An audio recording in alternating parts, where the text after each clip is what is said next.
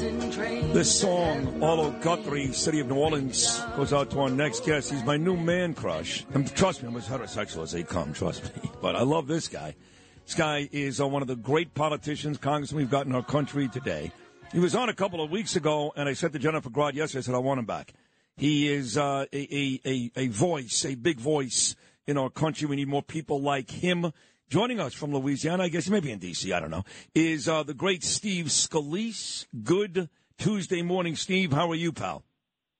Hey, Sid, doing great. Uh, good to be with you. And uh, today, not from New Orleans, but actually from Ohio, just on the road helping a lot of our candidates and uh, working to flip a whole lot of seats from Democrat to Republican try to turn the ship around. I think you're right. I, I, like JD's chances there in Ohio, certainly Vance. But I do want to tell you that the last time you were on that one, the first time, Steve, a couple of weeks ago, uh, Lee Zeldin called me later that day and said, "So I'm in D.C. I walk in and there's Scalise, and he walked right up to me and said." Hey, I was on with your guy this morning. yeah, I know. Uh, he was all excited. He loves you guys, and uh, I said, I said, look, I mean, we thank God Lee is out there working hard. Lee is going to try to save New York, just like Youngkin helped turn Virginia around. They took their state back in Virginia when people said it couldn't happen. And you you've been a believer in what Lee's talking about, and I think a lot of people come November eighth are going to say, you know what, it's time to take New York back. We don't have to just sit back and let these socialists ruin this great state. And uh, and I think Lee Lee's got a real chance to win, and people need to show up. No, listen, I agree with you. I was at an event for Lee just last week, Steve, with Kimberly Guilfoyle, Donald Trump Jr. I'm doing one this Sunday with Lee, with President Trump. And uh, it, it's just shocking to me, putting your political affiliation aside, I really don't care. Why would anybody vote for somebody who's okay with criminals running amuck in the street and making life miserable for law abiding citizens like me and you? Why would anybody be okay with that?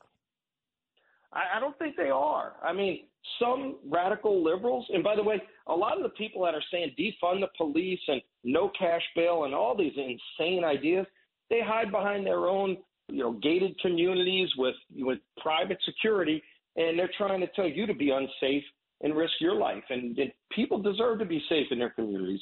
And this is one of the things I think people are going to be voting on in November. You know, they don't want socialism, all these taxes. They don't want 87,000 new IRS agents, by the way, either. and that's what liberals are doing. And they don't want some single mom who's working hard, trying to save up maybe for her kids to go on a vacation because things are so expensive. Now she's got to pay off the student loan. Uh, some kid who went to a school that overcharged him, didn't give him a good education. And now Biden wants to say, don't worry, you don't have to pay your student loan back. Somebody else who worked really hard is going to pay your student loan off for you. That's not right either, and I think that's what people are fed up with. Especially when that's somebody else's. oh, I don't know, me or you, Steve. Uh, it's you, know. me, it's any, anybody out there is working hard. The guy that's driving a truck right now on the roads and he's been working hard, and these are the people that make this country great. And they do it on their own. They save for their family, but they got dreams. They've got expenses too. By the way, it's really expensive to live. They want to take their family on a vacation. They can't afford to and then somebody racked up two hundred and fifty thousand dollars at some university that's got multi-million dollar endowments is going to say, hey, somebody else, that hardworking mom, should now pay my student loan off because I just don't feel like it. Uh, that's that's not what this country's about.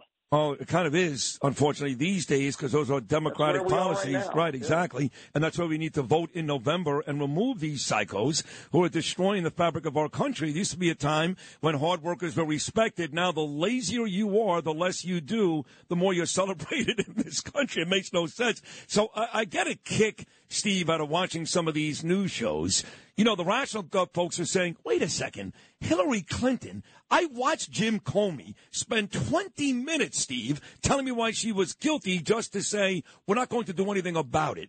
I mean, it made no sense. we were leaving her alone. Right, right. And then, and then all Trump. reasons why she did it, and then we're going to leave her alone. But Trump, yeah. who just they don't like. They just don't like him because he won as president. And he did a phenomenal job, by the way, as president, turning this country around and they still are angry about it. So they want to go after him because they personally hate the guy. This is not uh, this is not what you're supposed to be using your position of power to do. to carry out your political vendettas. Agreed. So, but there's still a lot of people that say, well, I didn't see much. That affidavit was redacted so much. I mean, Trump Jr. was hilarious on Truth Social. He goes, oh, now I see why. Uh, there's nothing there. It's yeah. all, so, but, but they still think for some reason there'll be an indictment about January 6th. What do you think about the, the legal possibilities are for Trump, Steve Scalise, moving forward?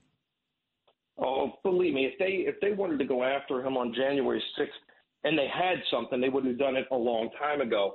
And so they just hate him. They hate everything that he represents. You saw what Biden said the other day. It's not just him that they hate. And Donald Trump has said this for years now.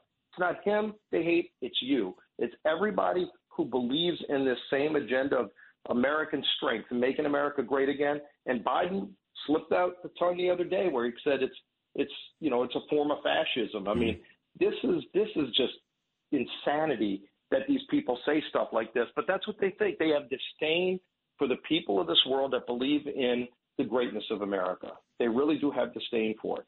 You know, even uh, Serena last night. I'm a big tennis fan, Steve. I don't know about you, but you know, I was watching Serena here in New York and Queens at the U.S. Open, and no one's going to argue greatest female tennis player of all time. Really, one of the greatest athletes yeah. in the history of our country. She's that magnificent, and all it was was she's black, she's a woman.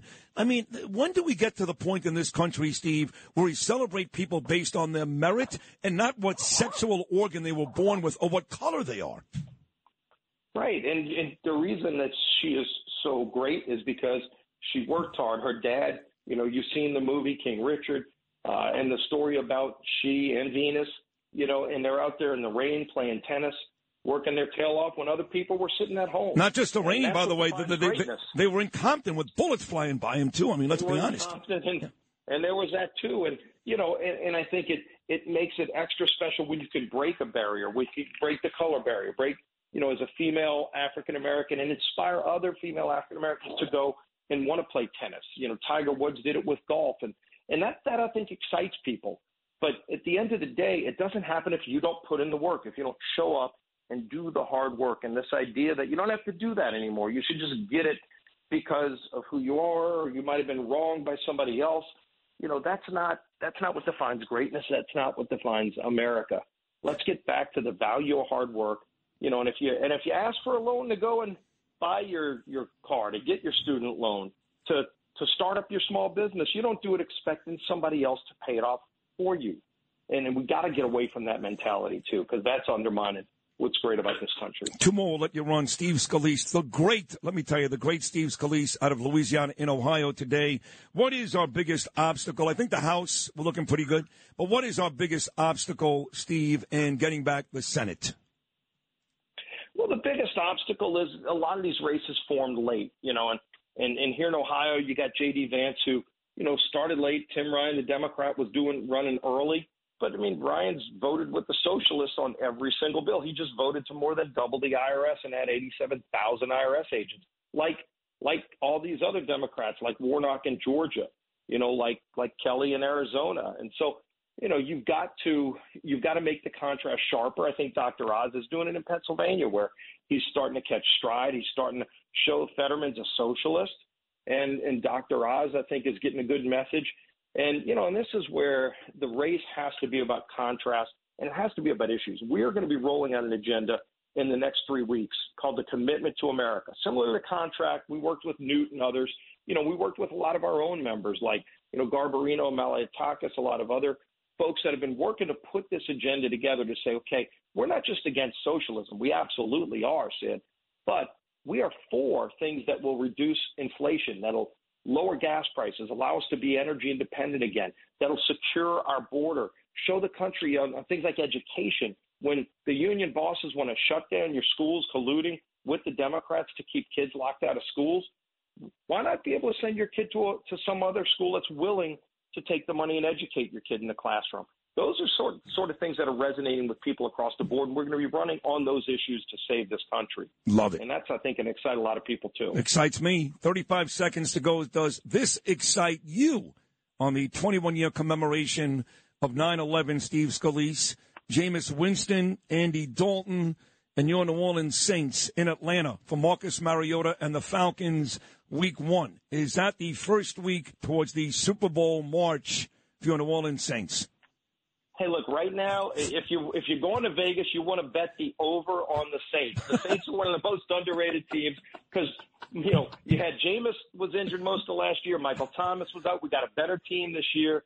You know, Kamara's coming back. We got the Honey Badger back. I mean, it's going to be a great year. Bet the Saints. Super Bowl, you're going to probably never get better odds than today. Uh, but LSU's have a big year too, right? On Saturdays.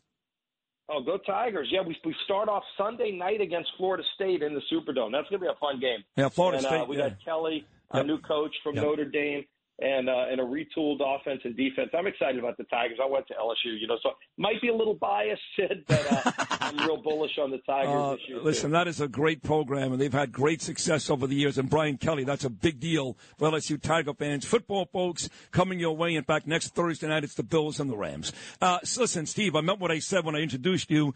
My new man crush in uh, politics is you. I think you're great. Me and Bernie both love you, to be honest. You're a great American. Keep up your hard work, and uh, thank you for You know, coming on this be our show. little secret, but uh, anytime, uh, love to be on with you.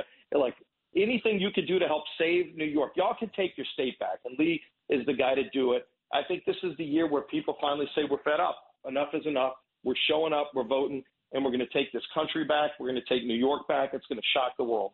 From your mouth to God's ear, Steve, thank you so much. God bless you. Thank you so much, pal. Thanks. Sid, great being back with you. My man, Steve Scalise. I love this guy. I love him. And he's right. It all starts with Lee Zeldin taking back New York in 2022 and Donald Trump making America great again in 2024. If you've got any other plans, any other voting plans, you're screwing all of us in this city, in this state, and in this country. And folks, we have had enough.